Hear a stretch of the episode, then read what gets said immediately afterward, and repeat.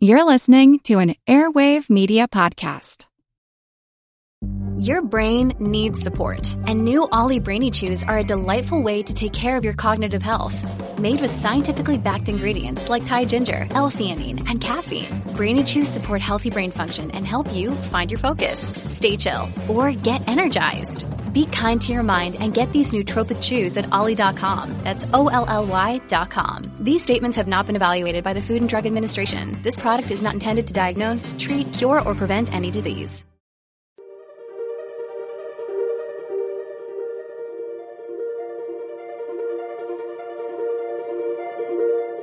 Over 7 million different animals inhabit our planet. I couldn't be happier because we are covering The, the warthog. Oh, yes. we said in unison. We're like, What can they teach us? they had did the mirror self-recognition test, which of course elephants pass, and some marine mammals, and uh, parrots, some parrots, and things like that. Uh, and the pig, Many species are in crisis and need your help. Join the movement at allcreaturespod.com.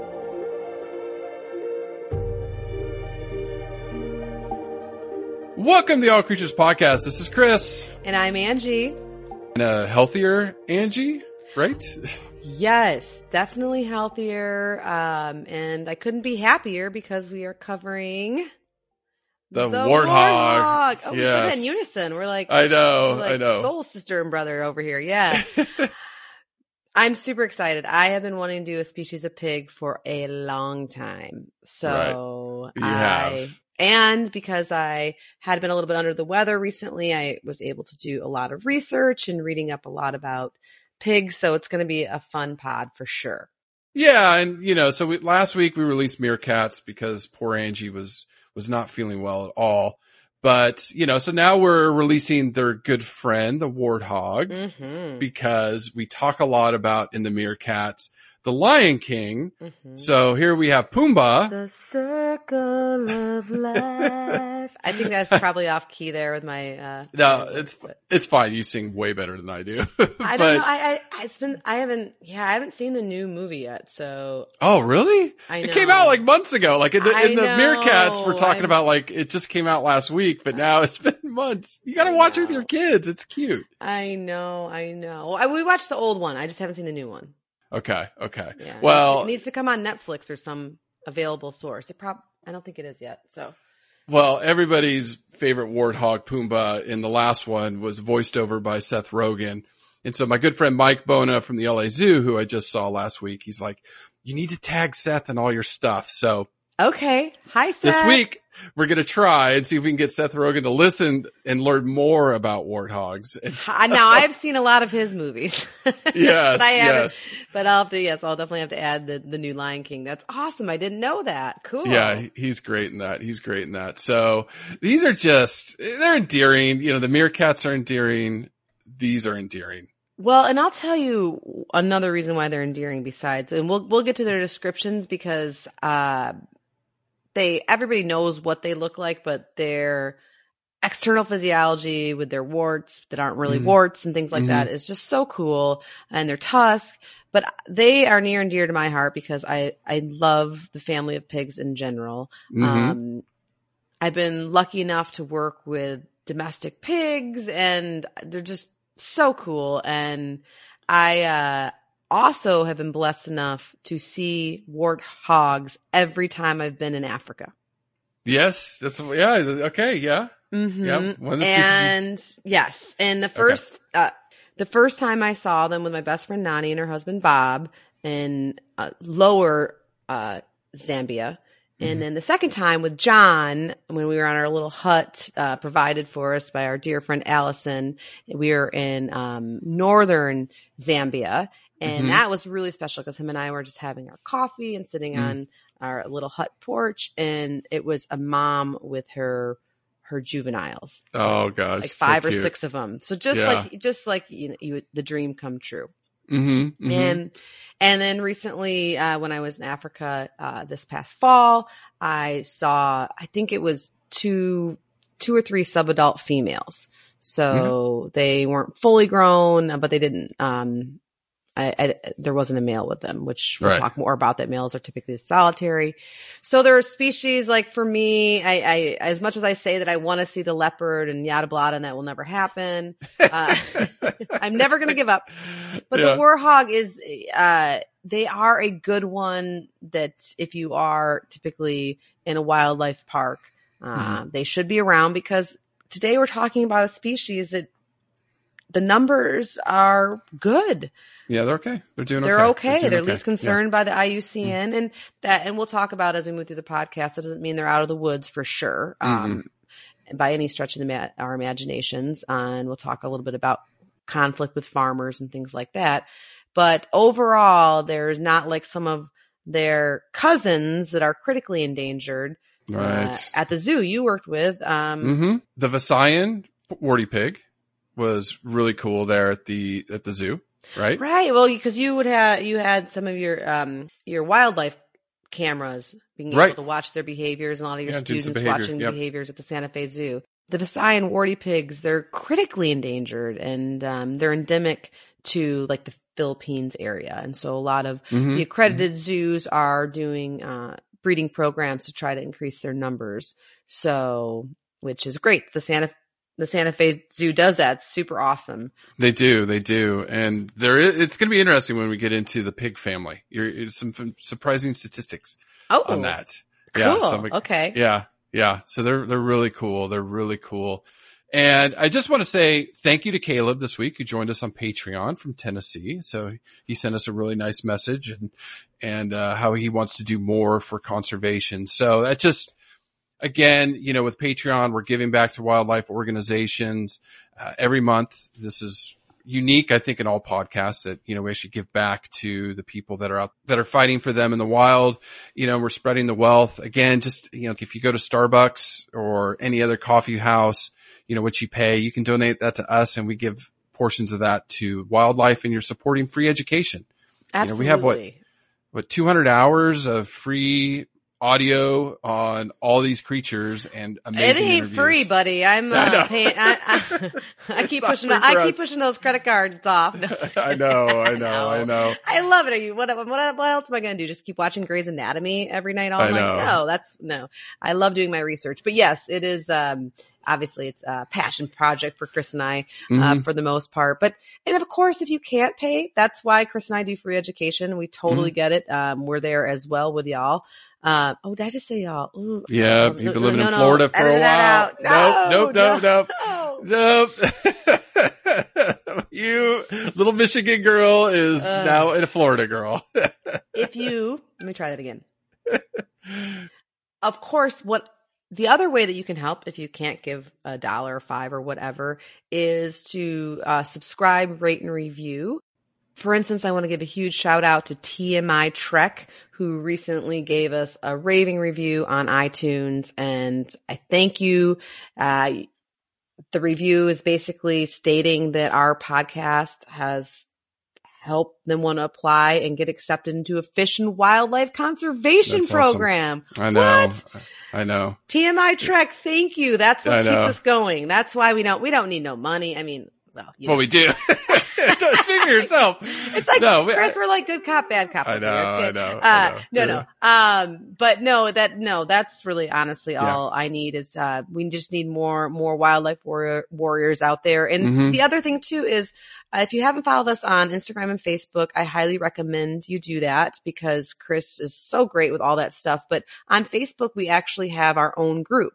Mhm. And recently there's been a lot of extra conversations in there just about what's happening with wildlife uh, stories that Chris and I don't have time to cover, of course.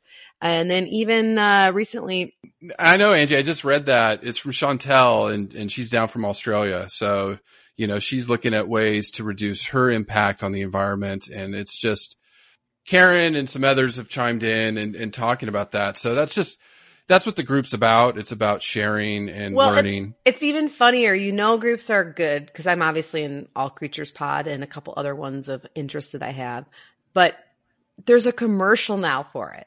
There's a Facebook group commercial. I saw Oh, yeah? on TV. That's like, if you really like, uh, I, what was it? It was funny. It was, Yeah.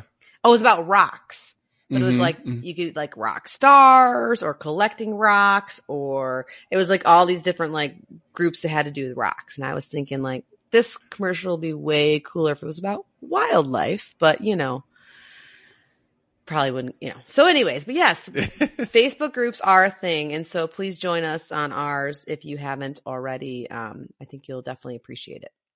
Yeah, or you can just, you know, share this episode, share one of your favorite episodes. Like again, my friend Mike Bona from the LA Zoo just shared our electric eels. He didn't know that they're knife fish. So that is funny. That's my animal stump- expert. Stump the expert. I yes, love it. well, the giraffe expert. But yeah. Still, hey. yeah, it's so good. When Animal you- expert. yeah, animal expert, uh, Mike Bona, LA Zoo. All right.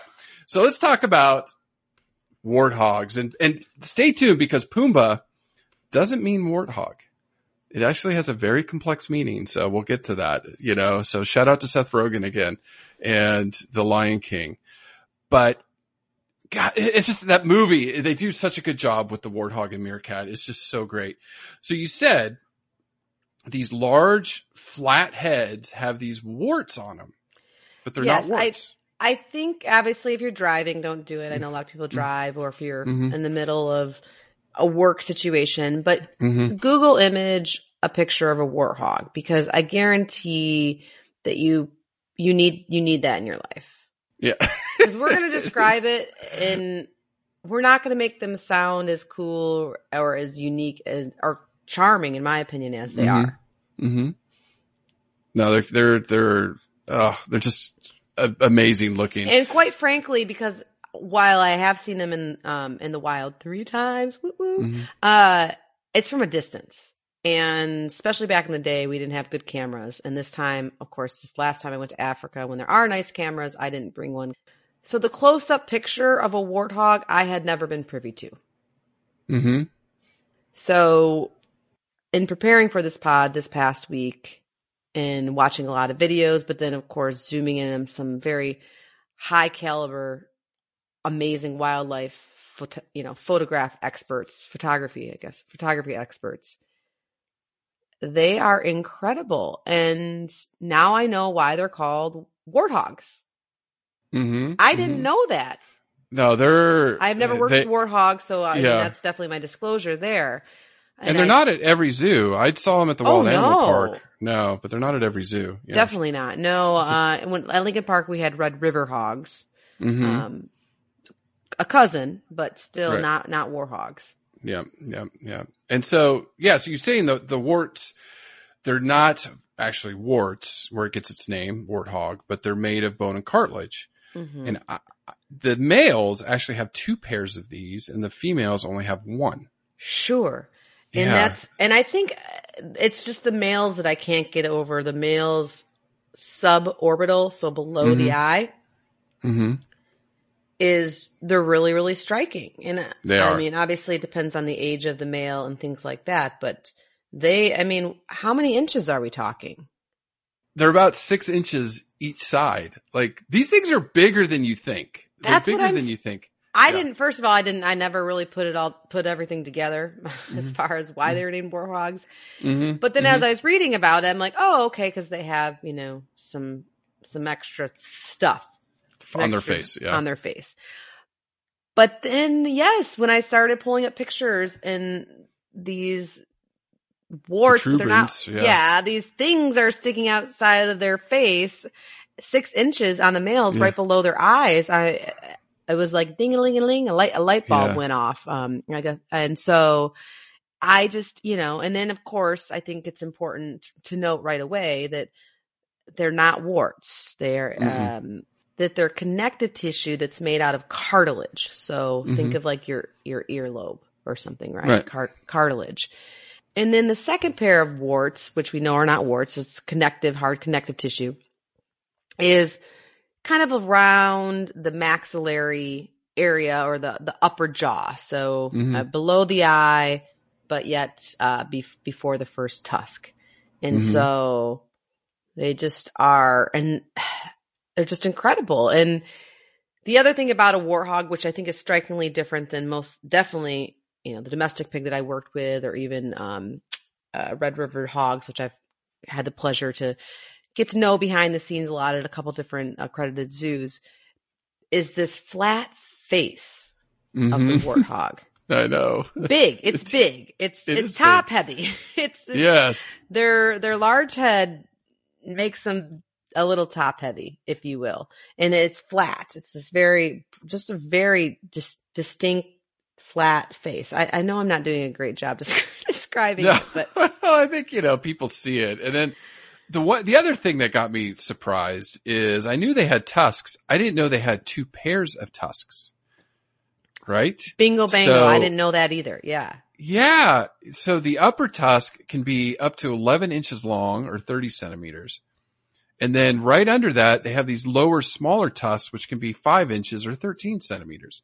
I was like, I, I just always saw them with big tusks and I just thought they were, you know, one each side, but there's two. There's, There's two. two.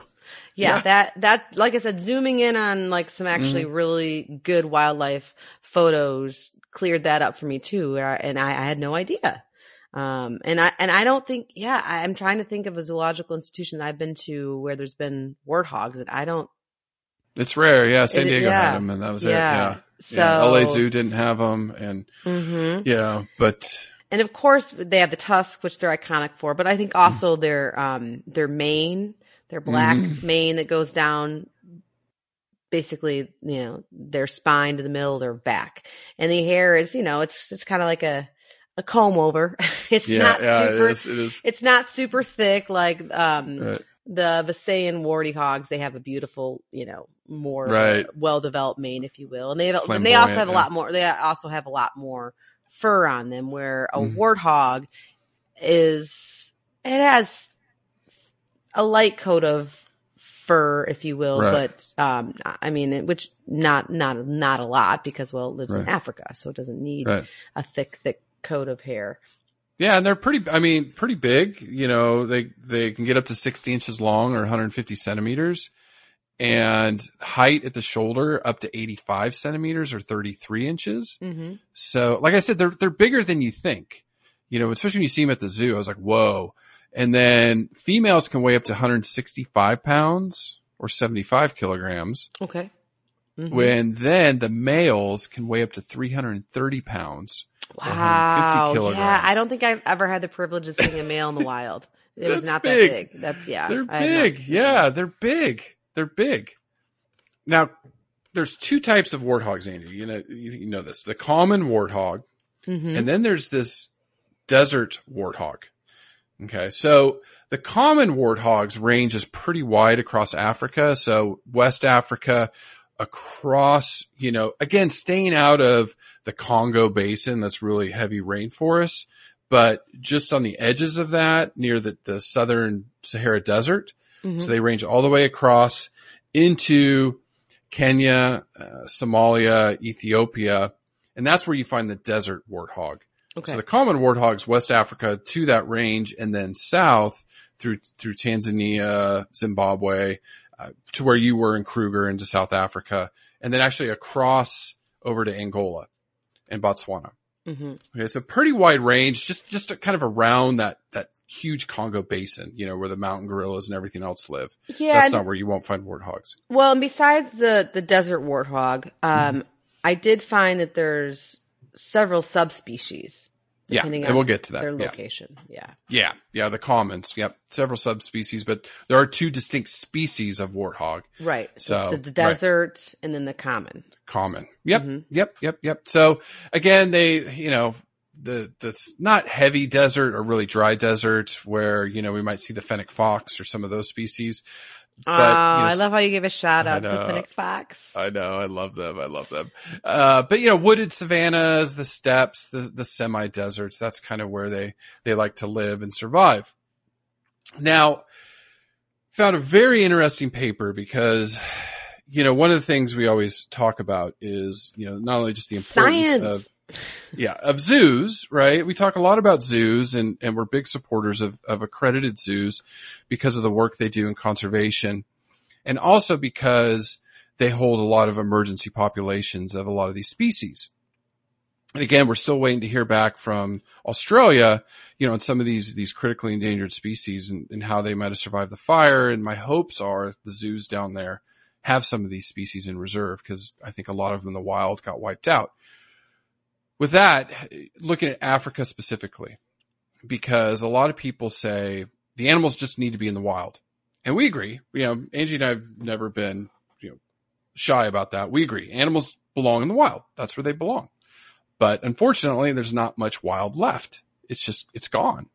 It's humans have taken over the planet and, you know, not only habitat destruction, but just human presence, farming, roads, you know, development has reduced the wild, quote unquote wild to about 20, I believe it's like 22% of what it was before we hit the industrial revolution.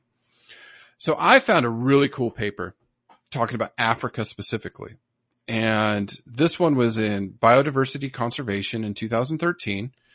And the title is the size of savanna Africa, a lion's view. And this was mm. Dr. Riggio and others out of Duke University.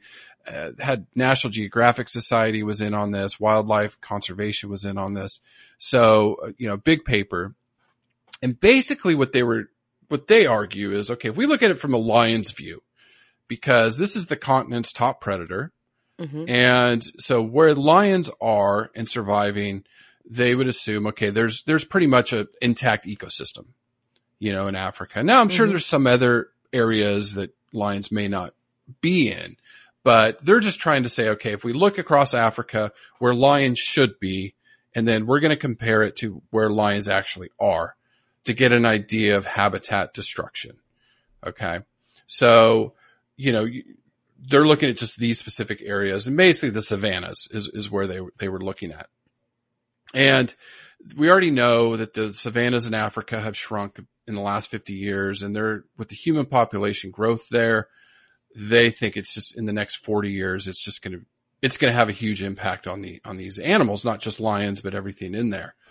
So what they found, and I have this interesting map and I'm going to try to, I'll post this on our show notes just because looking at what I'm trying to draw a correlation is where lions are, that's pretty much where you can expect warthogs to be.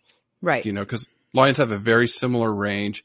And so looking at this map in West Africa, lions are barely hanging on across the, the lion strongholds really are Tanzania down where you were in Kruger and then parts of Botswana. That's where lions are, are doing. I saw okay. a lot of lions. Mm-hmm, mm-hmm, it was mm-hmm. awesome. They don't, yeah. most of the time they're just laying in the road. They don't right. really, but I did see them move. And so that's always a, uh, uh, they were walking and stalking and doing really cool things, which is super rare because the times yeah. before where I've been in Africa, they're always laying under a bush, not doing anything because that's, I mean, they're cats. Cats don't do much. So.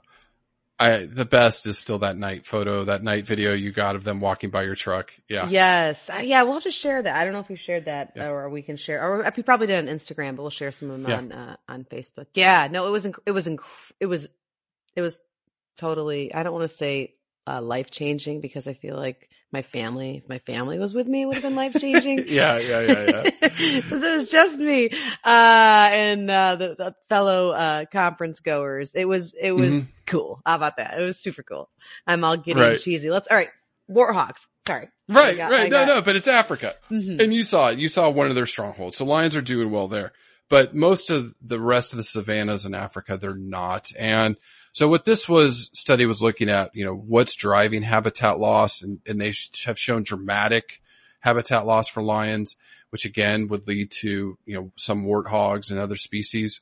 And it's basically growth, economic, population, resources being used up, agriculture, all of it is driving habitat loss there. Mm-hmm. And right now, you know, Africa's booming. The economies are growing, which is good for the people there but that doesn't always translate well into wildlife. So right now, the, the African Development Bank Project is estimating that by the year 2030, Africa's population is going to grow to about 1.6 billion. And today, or well, six years ago, it was at about a billion. And so that's about 20% or almost 20% of the world's population. So again, stressing the resources, things like that it, it, it's again, this is the story that we're seeing in Africa. This is the story we're seeing in South America, here in North America, you know, in Asia. course, so yeah. just these studies are important because they take a snapshot and say, this is what's going on. And so when people say animals need to be in the wild, we totally agree. It's just we need to protect what wild's left. And that's again, one of the, the reasons we do this podcast. Now, I do want to do some good spin and give some conservation optimism. There is some good news coming. So I found another study. This one's awesome. This came out in 2016, just a couple years ago, three, uh, four years ago. Net effects of ecotourism on threatened species survival. hmm And so this came out of uh, down in Australia. Uh, Quick clip notes. Was it good Yeah. that I was in Kruger doing ecotourism? Yes, yes, yes. Yay. So they, they looked across the planet and looked at where ecotourism impacts because e- ecotourism a little bit's coming under attack from some segments that it's, it needs to be harmful. done well, and we've talked about that in some of our conservation news segments. Mm-hmm, mm-hmm. But when they looked at some species and looked at the impacts of population with ecotourism, the news is good. Okay. So in Costa Rica, the great green macaw, ecotourism has benefited population growth. Uh, the, the hoolock gibbon in India, it, it's been okay. Uh, the African wild dog definitely has improved. Uh, cheetah in Africa has improved. Golden lion tamarin in Brazil has improved. African penguin has improved, has helped. And orangutans has helped in Sumatra. The only species they documented that ecotourism had a negative impact was back down in New Zealand, the New Zealand sea lion, that ecotourism actually, they had drop in pup survival because it was disrupting uh, the moms and everything there. So Natural ecotourism behaviors. Okay. yeah, yeah. So, but looking at this stuff, you're like, okay, you know, the net effect is is is positive for most species.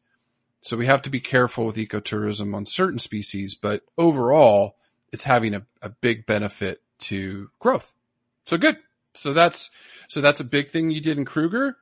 People going to Africa, your dollars are helping, and they, they are helping protect those habitats and species survival. And it's showing the locals. That's the important part that it's worth keeping them around. It's worth keeping Mhm. these animals because it brings in money.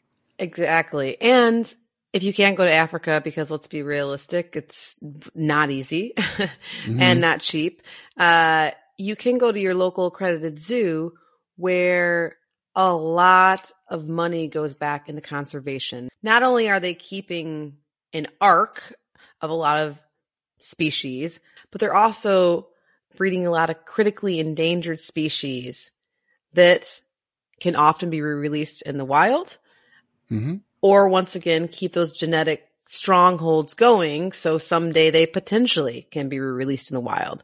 Like several amazing conservation stories that we've talked about like the black-footed ferret and the california condor and things like this. And so once again since it could be hard to go see pumbaa in the Mhm. wild so looking at statistics just from the united states and our 216 accredited zoos last year $231 million spent Mhm. in conservation projects, which included 115 reintroduction programs of Yeah, species that, uh, in these reintroduction programs are species that are either threatened or endangered. And so supporting and of course, we we highlight on this podcast um, other amazing groups that are fighting too for these animals. Mhm. Um, but sometimes it can be hard to navigate the weeds of which one is which or which one's Mhm. that. And so, just in general, just being a being a a participant at your local zoo helps. Right. Your yeah, your AZA accredited institution, they are doing a ton, a ton, and we've, you know, uh, the more people we interview, uh, you know, the the zookeepers, you know, I know San Diego Zoo, the koala team went off Mhm. to Australia. I Yes. know one from Lincoln Park Zoo went off uh, a while back in her day to go and study wildebeest, right? Oh, Didn't they send right. you? They to- sent me yes, wildebeest and uh, zebra. Mm-hmm. yes. So Who do you know at Lincoln Park Zoo? it's late at night here, folks. Sorry. Oh, it's so funny. But yeah, I mean, they they supported you to do that, Absolutely. right? So of course they send they send one know. or two zookeepers a year to go uh, Right. do conservation um, in in, a, in an area of their choice. Yeah, I know Mike. Mike went to Africa and did stuff with uh, giraffes.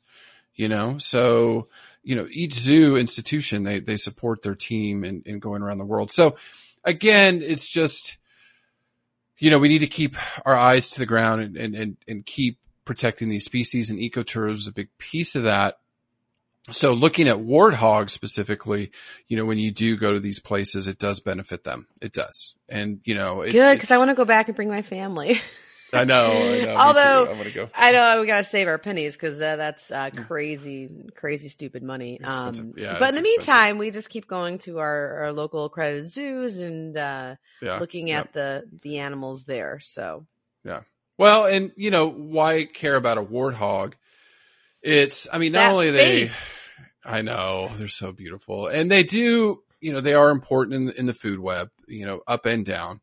But some of the things I found with them, and we talked about it in Meerkats last week. So I, you know, I re-listened to it, the episode, you know, when, when we did it last year and we talked about how the mongoose, the warthogs will allow the mongoose to come around and pick parasites off them and Mhm. groom them. Mhm. And so that's, I think, what, what and ver- meerkats don't and do that. vervet monkeys.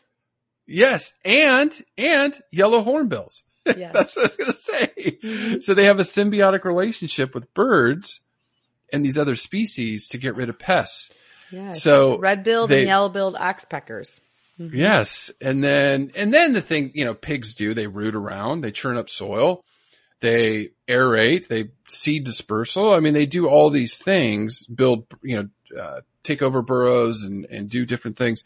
So they're important to the ecology, to the environment. You know these animals learn to depend on each other, so they are a key piece, a key a definitely key piece to the Africa savannas and deserts. Yes, and uh, right now, like we said, they're least concerned by the IUCN, but they have fallen victim to some farmer conflict um, in that they can. They're smart, uh, and we'll talk more about that here shortly. But they can cause damage to various crops, such as rice fields and peanut crops, and so that can cause conflict. And then cattle ranchers sometimes see warthogs as competitors for their other grazing species in southern Africa. Mm-hmm.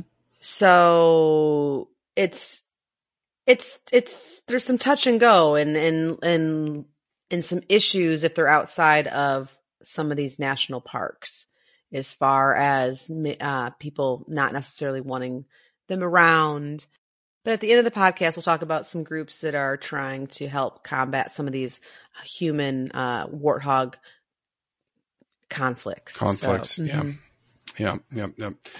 Now, jumping into their natural history, warthogs are from the pig family or the Suidae family. Mhm. And this is even toed ungulates and it, hogs, boars, pigs Mhm. is what they're con- known as. Now, Angie, this one was surprising. This is, I think this is my surprising statistic besides some of the other stuff we've already said. There are only 19 species of pigs on earth. That's it. That number seems Yeah. extremely low. Uh, yes. Uh, no, yeah, I, mean, know. I guess obviously, no. I, if I had to name all the pigs, I could probably only name like four or five or six of them. So I, Right. I, I actually don't know all nineteen of them. Are you gonna? are well, gonna it, you know, in? it's, yeah, so. I'm, I'm the- intrigued. I know. It's like, I was like, what? You would think, cause they're pretty widely distributed yeah, across Europe, Asia, Africa, and now in North America, which they've been reintroduced by humans. So this, the genus Sus is the pigs. So this is where you have your Visayan warty pig, Mhm. you know, your Philippine warty pig, your domestic pig, and then your wild boars. Okay. So there's a bunch of them in there. So they, there's a few species there. Then you have this little cute thing called porcula, which is the pygmy hog. not That's familiar. Really cute. Cute. No. Giant forest hog, the red river hog, bush pig. They're a different genus. Mhm. And those Then are you in get down- Africa. Right. Yeah. And then you get to the babirusa, which I'm, I'm going to talk about here in a second. We need to cover that, but yeah, Yes. Very wow. Wow. And and then you get to the warthogs. So the two species of warthogs, the, the desert warthog and the common warthog. So the scientific name of the common warthog is Phacochoerus africanus. Mm-hmm. And then the desert one is Phacochoerus. Oh gosh, it's so hard. These. This one I'm, I'm loving this week. A Ethiopicus. Because I think it's like Ethiopia is, Yeah. is where the deserts are. you did good. Okay. hmm Okay. So we'll, we'll say we are. I'm just So- surprised that sus isn't in there. Why did I think that sus would be in their name? because that's a genus of most of the other. So you have our domestic nine- pig. Yeah, domestic pig, Sus scrofa domestica. Okay, And then Sus scrofa is the wild boar. gotcha. Okay, So that's where they, I'm going to get to domestication here in a second, right? So the desert warthog is its own species. The common warthog has four subspecies, which Angie started with. So the Nolan warthog, Mhm. which is those ones in West Africa stretching across over to Ethiopia. definitely haven't seen those. No. The Eritrean, Mm. which is in Ethiopia, Somalia, up in that area. The Central African warthog, which is Kenya and Tanzania. And I think you, possibly. you definitely, Mhm, the southern Tanzania. warthog. Mhm. Yeah, Yeah, the southern definitely, warthog. definitely the southern one for sure. Yeah. Um, but potentially the cent- Central African Yeah. warthog. And, Because you were up in, yeah, you're up in and Tanzania, right? Tanzania. Yeah. Yeah. Yeah. So, yeah, the southerns in Botswana, Namibia. And South Zambia is not even on here. No, it's probably southern. That's It's probably kind of- southern. yeah. Yeah, down there. Now, pigs, you know, all members of the Suidae family are referred as swine. So when you hear that, that's all of them. Now, they originated at least 20 million years ago in Eurasia. hmm Okay. So like the wild boars, some of them. And, you know, like, like again, they're pretty widespread. You have tropical island. Uh, You have some pigs in the high, Himalayas, Siberia, you know, North Africa, South Africa, uh, Pacific Islands, you know, now in Australia, now in the Americas. And what's interesting, their common ancestor is the peccary of South America, Okay. right? Yep. Right. Which so is they're not the, in the 19 species. no, no, peccaries are their own family. Okay. So that's they're in the Tayassuidae, and that's the tayassuids, the peccaries, or the javelinas. interesting. So we're I gonna have to love look this into that. so I'm biased, so- clearly. I know, I know, but you for so long. This is what's so cool about. Unless I love this natural history. For so long, they grouped the pigs with hippos, Hippo, hippopotamidae. Okay, the family of hippos. They thought pigs and hippos were very closely related. Well, it's probably because hippos are also even-toed ungulates, and they Right. but they have four toes, Right. But and pigs have two. our yes, and our good friend genetics, our favorite topic to study. Such our best friend. yes, Like- love genetics. Me and genetics, we've got that BFF bracelet going on, Oh, necklace. yes. Yeah, Uh, mhm, it mhm. changes every two weeks or Chris, something. Chris, I new. wish I would have done genetics. I'll tell you what though, I'm looking at all these Yeah. jobs, these postdocs Mhm. for wildlife, and they're like genetics, genetics, Genetics. genetics, Genetics. and I'm like, ah, ah, I can't Yeah. apply, I can't apply. There you go. If you're listening and you're really looking to get into Pick up on conservation, anything. If you study learn, genetics. if you learn anything from us, go Yes. molecular. Or you know, Yes, uh, yes. no, obviously It's- that's not things, but- always. There's other things, but no, the molecular. It, it really is important. It's important, Right. obviously, for these lineages. Um, Mhm. but it's just uh, even from like the biomedical point of view and things like Yeah, that. It's, it is very important, Mhm. especially for conservation. But so through genetics, they have discovered that no, they're not that closely related to hippos. They're more closely related to cetaceans, whales, Oh my gosh, I love it! This is why I I, know. love this podcast. I know. Yes, awesome. pigs and whales. pigs and whales, pigs and whales, pigs Yeah. and whales, pigs and whales. Um, right. Yeah, that's super cool. I will have to tell my uh, the class that I'm teaching about this because they Right. kind of give me the stink eye when I'm like, oh yeah, one of the reasons I love dolphins and I love horses is because they're related, and they just Mm-hmm. Yeah, they're, how? they're like, they, What? yeah, it doesn't make Yeah, any they don't sense. get it. So tell us. No, they don't get it. Yeah, so they are. So yeah, I'm not going to tell you anything. I'm just going to keep going with warthog history. Teach my class for me. I'm kind of like I don't have any. I like say these bold statements that like I've learned Yeah. from you, and then I have I don't like have anything to back it up. I'm like, well, Back I mean, uh, uh, mm, uh, listen to the podcast or Google it. Yeah. well, I mean, it's just you can look at the genetic uh, line and they, they similar genes. So they have closely related genes. And I mean, I've done, I've dabbled in genetics, done some genetic studies, uh, not looking at lineages, but you know, they like one of the things I know we look at is maternal DNA, hmm which doesn't change. It, well, it does very slowly, like one change every hundred thousand years. So we've been able to trace human lineages back to East Africa. With these animals, I think they're looking at s- similar genetic profiles. hmm And so pigs have a closer genetic profile with whales than they do with hippos. That's incredible. So they're saying, That's incredible. so then they, and then people that are smarter than this than us that study this, you know, they'll go back and look at the maps and then they'll, they'll look and put the puzzle pieces together, which we know in this podcast, it changes all the time. of Like, course. You know, we say, oh, this, you know, they just found this new eel. We covered electric eels two weeks ago. They found this new species just late last year's. Yeah, late last year. And genetics confirms it's a different species, right. right? So that's the big picture.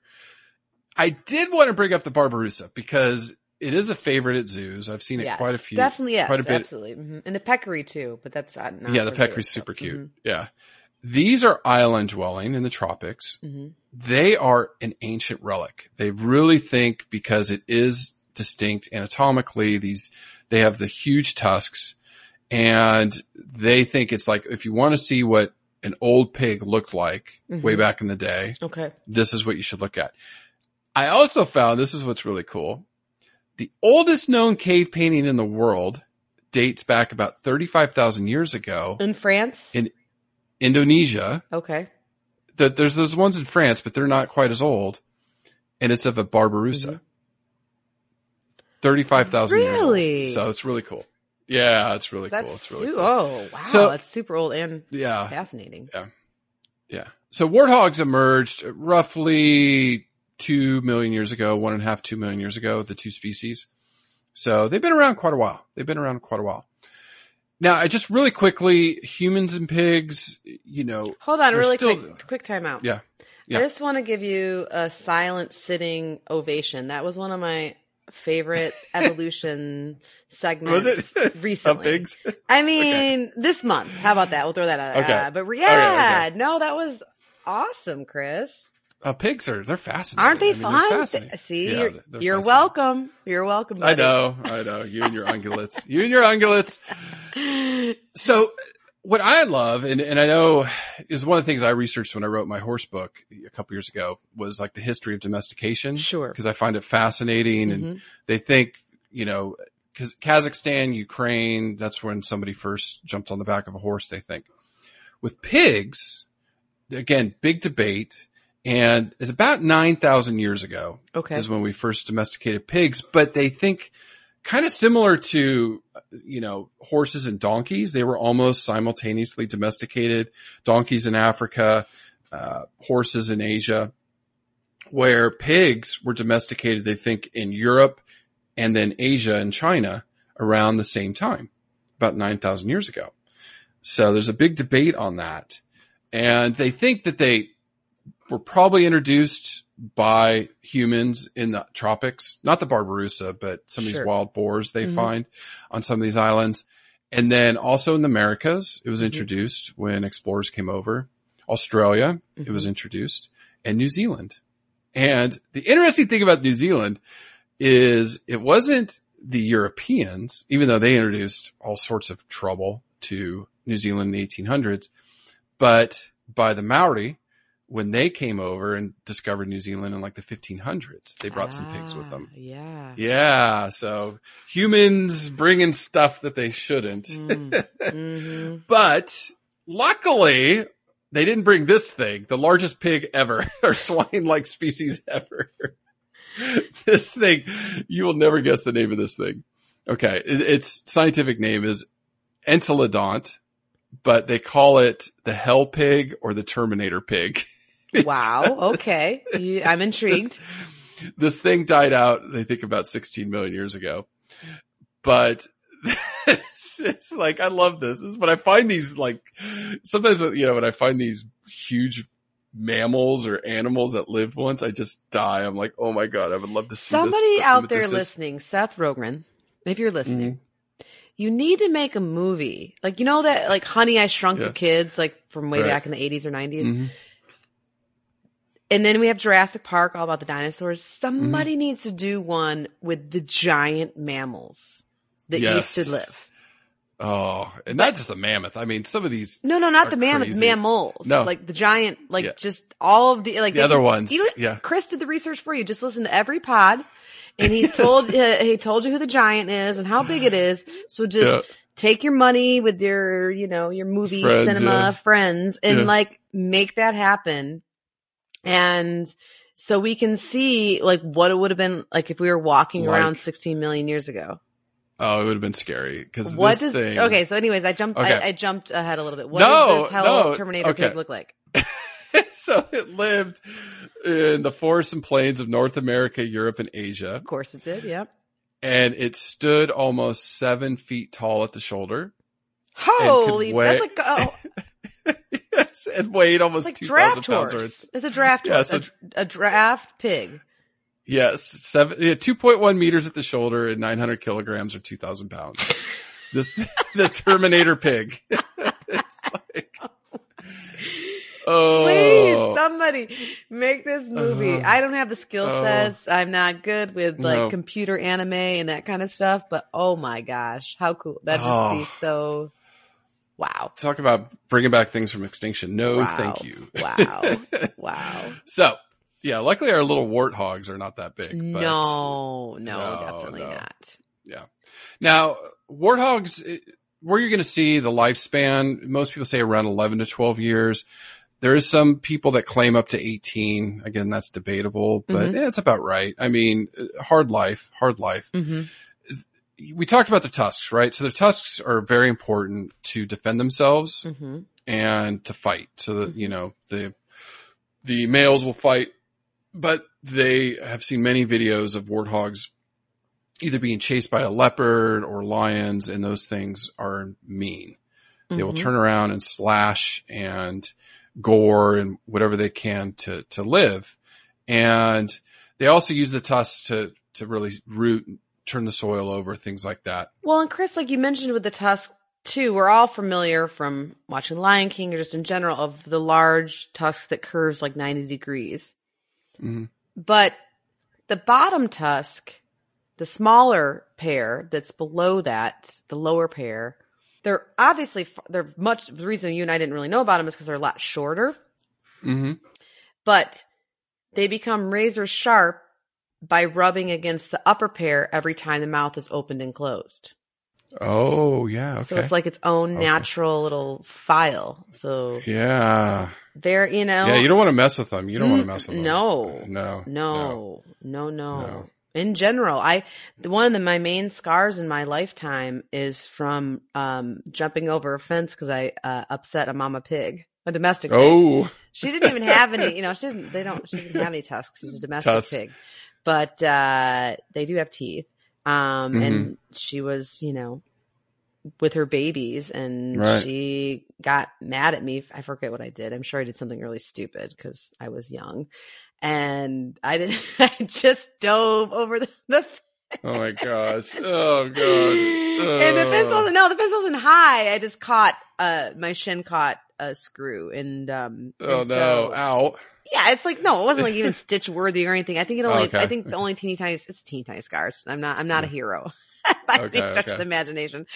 But I think that the only reason it's scarred because it was right there on the shin and there's not a lot of like, you know, flesh or whatever. Right. But yeah, I mean that was without any tusks. So yeah, funny. I just had a flashback. That was like a lifetime ago. That story. Running um, from a pig. No, no, Oh a mama goodness. pig. Okay. Yeah, I know. I know. I, yeah, I would have jumped out too. I would have Yeah, ran out yeah, but- out too. The other thing about the tusks too, I think we we talked about when we covered probably walrus and walrus Mhm. and and also an elephant, but tusks are they protrude from the mouth, but they're made of their teeth. It's called ivory, which is a problem Mhm. for, of course, a, a potential issue with warthogs. Mm. Um, Mhm. trying to collect them for their ivory, although it's much obviously a smaller piece than an elephant, things Right. like that. But ivory is just a fancy term for tooth bone. I mean, it's t- Right. it's it's tooth. Uh, but because they do use their tusks a lot for rooting around, they do continuously grow Right. And sharpen them. Apparently. and they, they get sharp. Absolutely. yes. And Uh, mamas So and dadas have them. yes, Males and females yes. have them. So Yes. I would have been a, I would have been in a, in a bigger world of her if I was running from a mama warthog. Well, I know, I know. Yeah, But- they're they're yeah they're defensive. They definitely are. Uh, we'll get to their behaviors in a second. Uh, some things their eyesight's poor, but they have very good sense of smell. You know, it's like pigs root root around. I mean, they Mhm. all do. Good hearing. Oh yeah.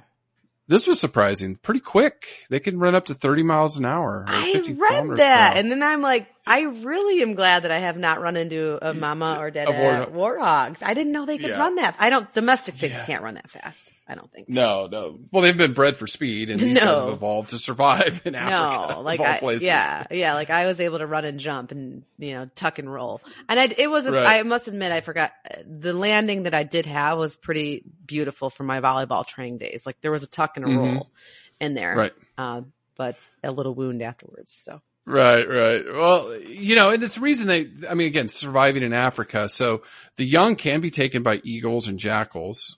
oh yeah, so of course. surprising. Then all of them, lions, hyenas, cheetahs, leopards, and crocodile can take any of them. So, you know, they're, they're part of the food web. And, you know, that's why they're, they're tough. I mean, they're Mhm. tough. They had, they have to be. They wouldn't Mhm. survive if they weren't. Now, these are omnivores, but mainly live off a herbivore diet. correct. So, yeah. And, Grasses, you know, roots, berries, Right. fruits, bark, fungi, insects, eggs, and carrion. Yeah.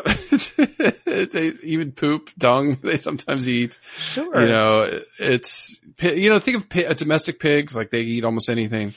Same thing with these guys. What was really phenomenal for me though, because obviously working with domestic pigs and of course a lot of hoof stock just in general, that when they're rooting around or grazing, that they do it on bended forelegs. Yeah, on their wrists. And in order to protect them while they are bending their forelegs to root around, they have these awesome like calloused pads, like built in wrist pads, if you will, not knee pads, Mhm. but wrist pads Mhm, uh, mhm. to help protect them. But they're not callus pads that they grow or that, that are formed as they're older. These callus pads actually develop on the fetus. Oh, okay. Wow. Okay. So it's So they're born There with them. Mm-hmm. Mm-hmm. Mm-hmm. Mm-hmm. Okay. Oh, well, evolved to have that. Yeah. So the behavior obviously is going to be great. Here's one of the things I learned that I just love. Okay. So in their burrows, obviously they go in there for shelter. They back in. They back up that bus, baby. yes, they back in to, to be able to defend themselves with that large Oh, snout yeah. and those tusks.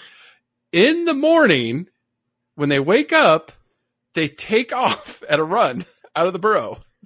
so in case there's a predator nearby, they can outrun it right away. They just snap out of it right away. Like, I'm like, what? I read that. I like, So I actually should take after a warthog. I Mhm. Am always trying to like get a little bit of workout in. It doesn't. It doesn't just always work. jump. No, no. But somebody told me they're like, girl, you need to just sleep in your workout clothes like the night before. Mhm, So you can like spring out of bed and I, I don't know, I guess start doing push-ups or something. And so calisthenics. I I've never done that. I've I've I I think earlier this year I was like, it's a new decade. I'm gonna set my alarm Mhm. for five in the morning and man, I hit snooze every it, it didn't happen. But Yeah, yeah. but now that I know that warthogs do that and they look pretty good and sleek, I I might need to start doing that. Just just jump right out of bed. Um, Instead of sprint. Yeah. yeah, just gonna be like, what are you doing? you get your sprints in. I do a couple laps around the house, bring the dog with Right. me, good to go. Um, and then just and then just jump backwards into bed, right? Mhm, mhm, mhm. no, but but no, you're totally onto something. They love their burrows. They uh, will often get burrows that have already been dug out from other animals, such as aardvarks or porcupines. And they do use burrows for sleeping, of course, and where they raise their young, and then of course as a as a safety zone from predators, right? And They are typically diurnal, um, and so they're gonna they're out during the day, and they're gonna usually at nighttime be in their burrows for sleeping, if you will. And just like their cousins, the domestic pig, they definitely love to roll in the mud. But this is a really important behavior, especially in Africa, because the mud can act as a bit of sunscreen from the harsh rays because they're out foraging during the day often, and then also from insect bites too. Uh, I think uh, Mm-hmm, mm-hmm. we forget about that a lot. So the mud really kind of just cools them off, keeps them, uh, protects them from UV rays, and keeps them uh, from getting bit by bugs as much. Because the other thing too, it's really important for pigs to cool their bodies off because because warthogs la- lack sweat glands. So that's not a way that, you know, how humans, we sweat if we run around the house or whatever to cool ourselves down. They're unable to do that. So the other thing too that people probably don't know about pigs in general, um, like warthogs, for instance, too, they're really good swimmers. So I don't know if I can say that about a domestic pig, uh, but a lot of the species in the in the pig family are good swimmers, which you wouldn't think of them that way, but they are. And I also have to give my hats off to Disney for doing their homework way back in the day when they made the original Lion King and of course the more modern one because they have Pumbaa and he's hanging out mostly by himself, right? Or at least not with other Mhm. warthogs. Right. And so that's how it is for the most part is warthogs aren't super territorial and they will overlap each other's home ranges. But in general, males are going to be by themselves. And then there's matriarchal lineages of females that stay together. So kudos to them for getting that right. So he wasn't lonely or anything like that. He he probably met up with Miss Pumbaa once a year, Mrs. Pumbaa once a year, and Mhm. then they went on their merry ways. So uh yeah, they're Well, they, there's not a lot of room in that burrow, I don't think. Right. Family, uh, not a lot of room in there. Yeah, like- Uh, like- 330 pounds. Yeah. male warthog. exactly like who's racing out of there early in the morning? Is it him or is it her? Yeah. Is it him? Is it her? Yeah, hard, exactly. hard to say. Yeah, Um, yeah. But do you know what a group of warthogs that are hanging out together, so it's typically the female and her lineages, uh, do you know what a group of warthogs is called? Ooh. I didn't. Uh, I think it's. no, not a crash because that's that's the, the best one ever. Rhinos in a crash. I know. Um, yeah, group of pigs. I don't know. You stumped me. I'll give you a quick charades hint on the Skype. a lobe, an ear, a canal, a canal. Mm, A, you pointed to your ear and your ear canal Uh, and your ear lobe. oh, I give it. your- I'm very not good at charades. Okay. Uh, a, Yeah. a sounding. Oh, yeah, I would have never. I know that. that stuff. yeah. A sounding. No, Mhm. that's crazy. Yep. So okay. a sounding is a group of warhogs that live together, and it usually Okay. consists of a female and their young. Males are going to disperse when they're about two years old, and they might form a bachelor group while they're still working out their, you know, uh, they're just learning to play and things like that, or stick together. But uh, they're typically going to be solitary. And so the females will stay in these soundings except for when they're pregnant. And a sounding can la- have up to 18 members. wow, that's big. Mhm. And the groups that get along with each other, these female soundings, are going to have a lot of affiliative or friendly interactions with each other, including body rubbing and grooming and just other affiliative behaviors that we're used to seeing in like hooved and horned animals.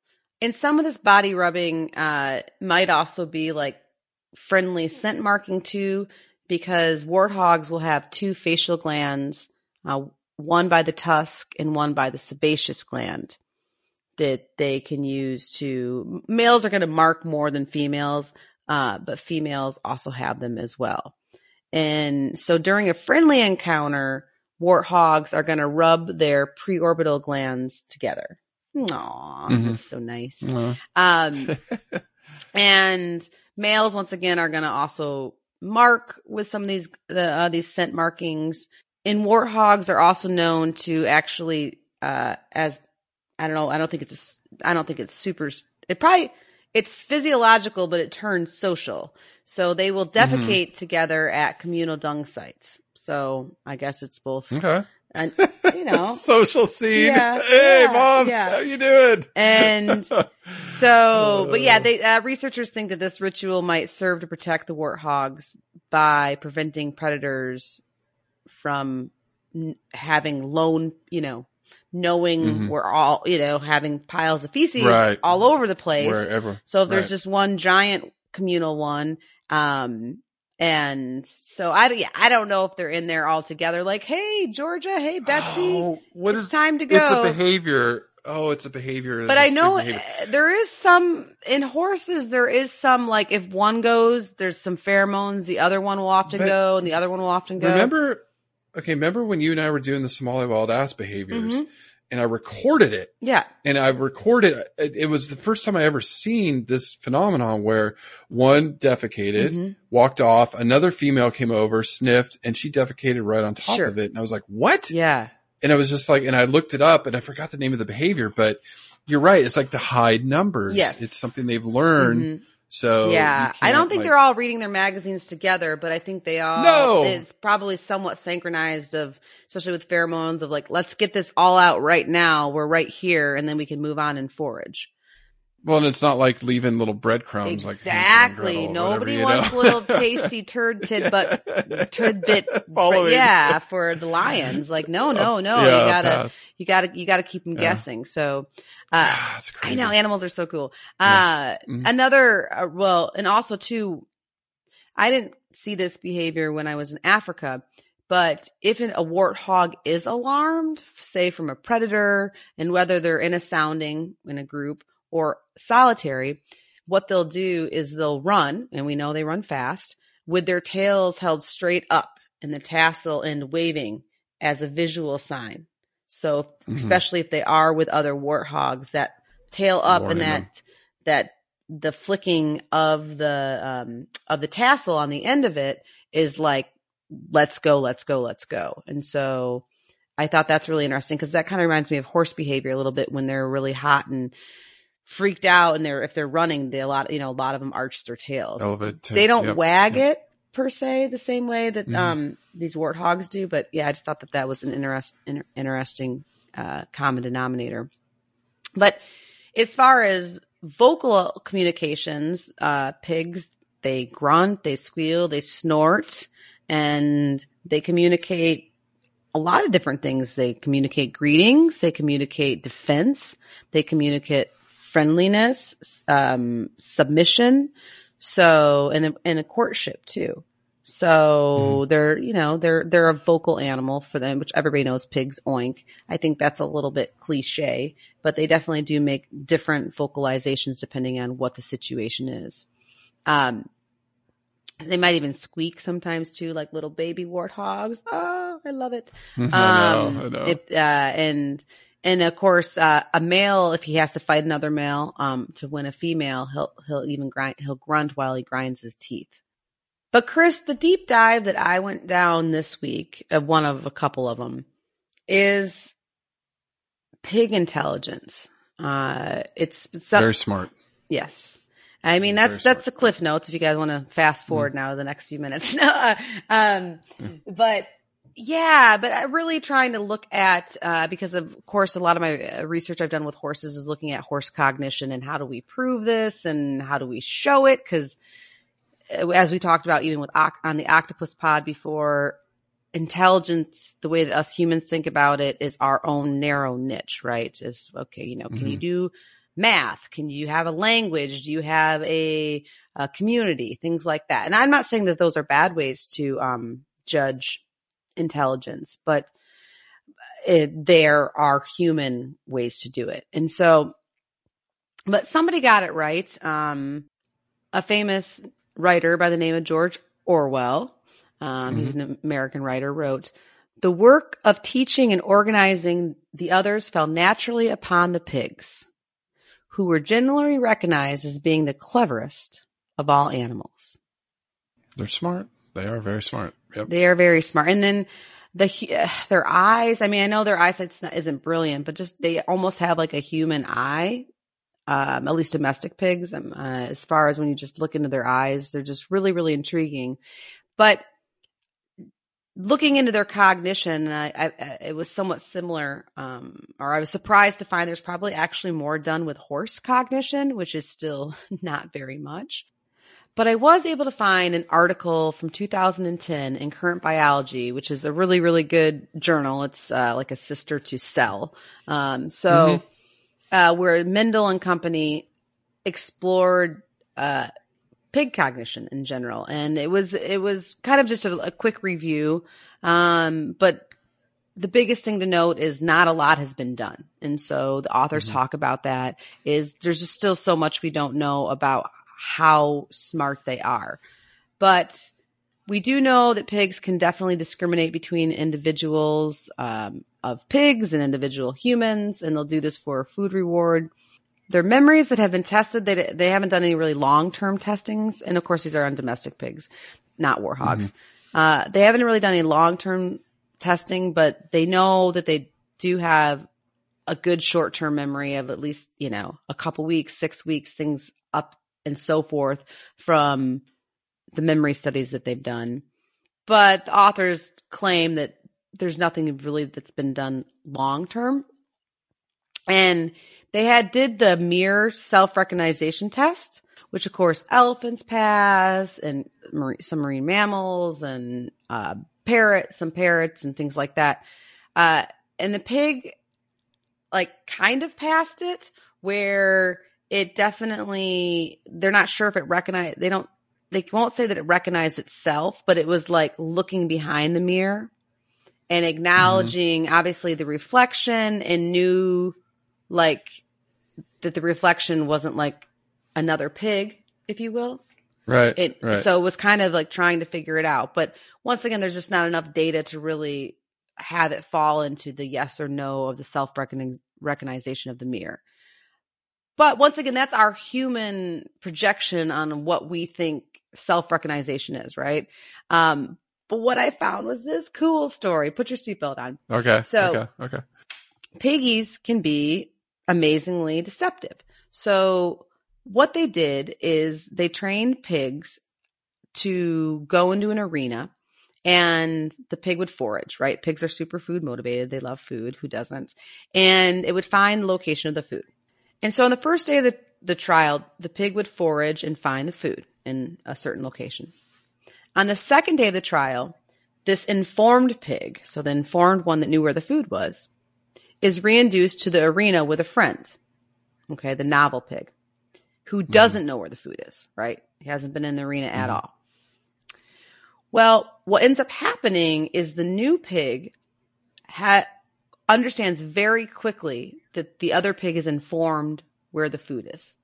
So it'll follow it and try to like beat him to the food, right? Right. Okay. Right, right. So the informed pig figures that out and is like, oh, no, no, no. No, no, no, we're not going to do this. So the informed pig starts kind of bluffing and or won't go into the arena unless the new pig is like not looking and won't follow him in. and if he does follow him in, he'll like not necessarily go to the food or, you know, right. like basically try to trick the pig that was tricking him. Oh gosh, that's so funny. So, I mean, uh, some really like cognitive, thoughtful, under, so a lot of, so one of the things that researchers that study cognition and me- me- measure cognition is this thing called episodic memory. And that's remembering what happens where and when. Mm-hmm. And we mm-hmm. love to think that us humans are some of the only animals that can do that. And so this is proof in the pudding that it's not necessarily the case. And and also studies with mini pigs, so those are pigs that people have as pet with miniature pigs. Mini pigs can definitely remember what object was encountered where hmm And researchers think that that's at least a glimpse of this episodic memory, which is once Right. again considered to be like, you know, hu- what makes us humans so darn special. I knew the behavior was going to be good. Yes. And once, and now, oh, so by the way, I didn't, couldn't find anything about warthogs specifically as far as their intelligence, but it's their cousin. I'm sure it's somewhat similar. It car- some of it carries Yes, over. Yeah, yeah. carries over. And So- like you said, they're related to like dolph whales and dolphins. Yeah, I know. granted, that They're was like smart, millions and so- millions of years ago, but still. Yeah, they split. Yeah, their brain still grew. So how do they breed? What's the repro look like? Because you always see the pictures of the females with all the piglets and running around. So cute. Well, they are super cute. And so they're seasonal breeders. Um, and so they usually give birth only one time a year. And the rutting or the seasonality is going to begin late in the rainy or early in the dry season. Interestingly enough, warthogs have the longest gestation of all pigs. So Okay. mhm, it lasts Awesome. 170 to 175 days. So how many months is that? Mhm. Like Uh, uh, five. Yeah, five to six. Yeah. Uh, and so, I mean, I, I didn't know. it wasn't a quiz. I was just like, I to do quick uh, math. but no, but it makes sense because so they begin courting at the the end of the rainy season, the start of the dry season, to make sure that those cute little piglets are born in the rainy, like when the grass is green, back into the rainy season, during the rainy season.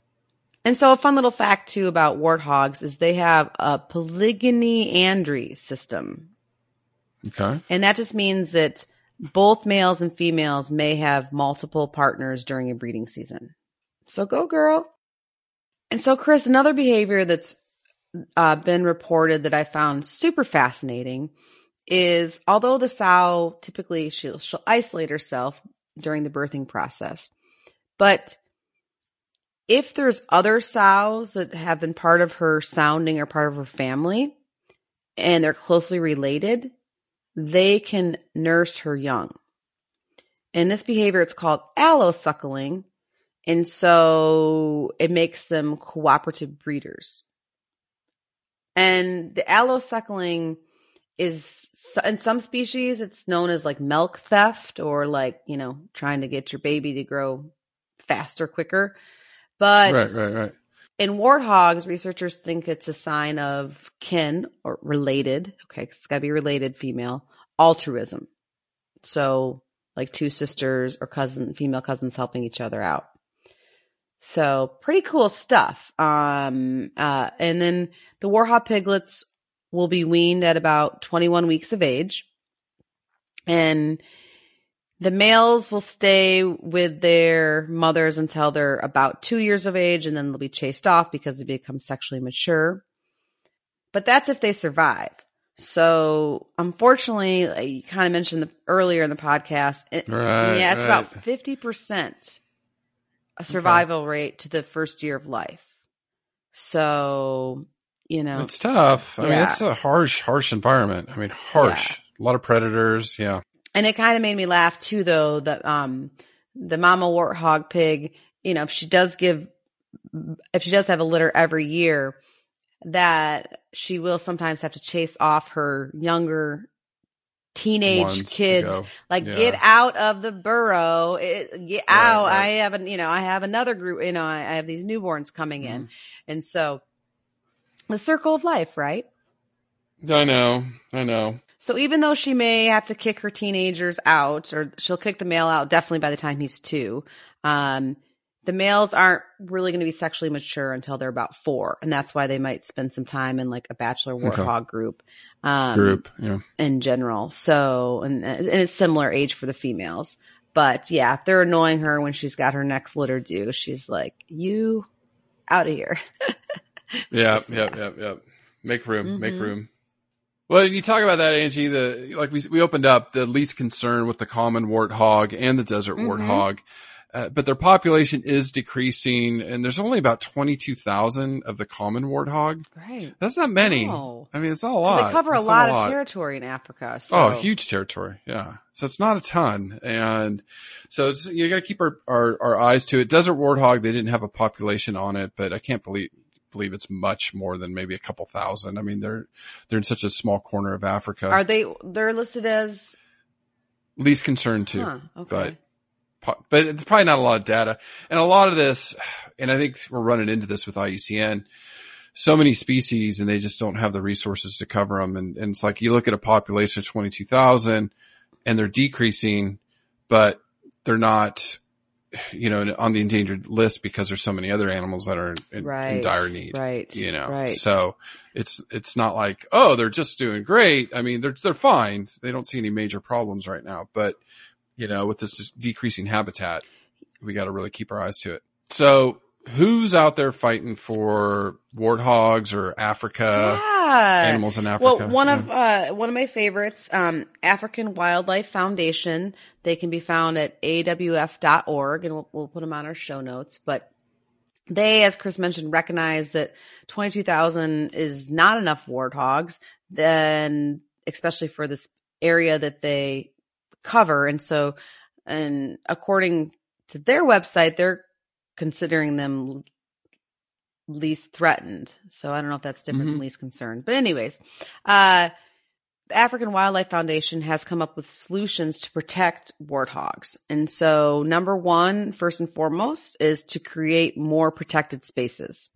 So they work with governments and local communities to designate wildlife corridors and large areas of land that the warthogs can run, roam from one park or one country to another. So these corridors are huge, and and uh, I learned a lot, a little bit more about this when I was in uh, Kruger about how some of the corridors to some of the other wildlife parks that are Mhm, attached to them, mhm, and so mhm. those are huge. And so, and secondly, the African Wildlife Foundation is working with educating local communities and conservation. So these rural communities that have to live in close proximity to wildlife can sometimes have conflict with them. And so by helping educate local communities about how to perform conservation and how what to do if there is an animal in your neighborhood and you're having an issue with it. Um, so they teach school children and then of course also work with the local adults and the elders in the community as well. Mhm. And so they basically their ultimate goal in general and is to just basically foster a culture of con- conservation locally Right. there Good. on the ground. So African Wildlife Mhm. Foundation, of course, they have several species they protect. The warthog is one of them. So thank you for all you do. Good, good. Well, that kind of rolls into what Pumbaa means. Oh. It's kind of funny. Okay, so Pumbaa doesn't mean warthog Okay. in Swahili. It it's actually means to be absent-minded, careless, foolish, ignorant, lazy, stupid, and negligent. What? So Tanzanians and Kenyans call warthogs, they describe them as Pumbaa because not because of the Lion King, but because when they do come through these villages or interact, they just create havoc. I mean, they just tear up the gardens, the village. They just make a mess of everything. So they call them Pumbaa to yell at them because they're just destroying the village. So, so there you go, Seth Rogen. That's what it means. I'm sure he knew that, but you know, uh, Well, I think I think, animal. I mean, I that's I love the history behind that, but I think we learned the opposite Yeah. today that they are. oh, they're very. I mean, they can Yeah, run. they're- they're- First of all, they're not lazy.